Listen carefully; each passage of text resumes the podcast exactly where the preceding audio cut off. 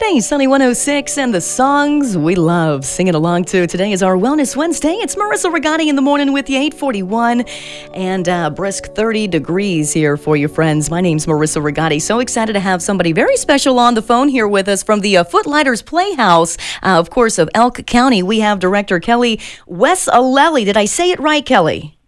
Kelly Rushalelli. Washaleli. I got really close on that. Good morning to you, Kelly. How you doing?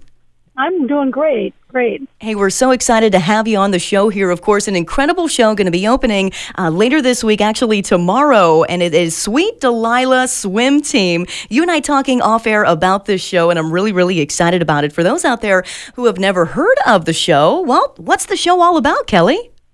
Well, this is about four women who met in college on a swim team, and they stay together as friends throughout the rest of their lives.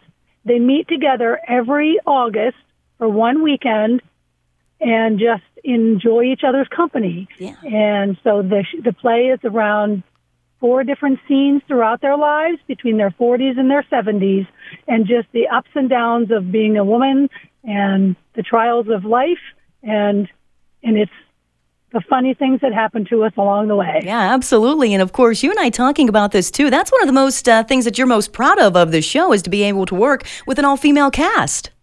That's correct. I've wanted to do two things as a director. My first was was directing Our Town, which I did with the Footlighters of Elk County 18 years ago, and then I've been looking ever since to do a play with a, an all-female cast. Found this play through a friend and fell in love with it, and we're doing it starting this weekend. Absolutely. Now, now, what can you say about the actual cast members themselves? Well, we have a really great cast. We have some that have only been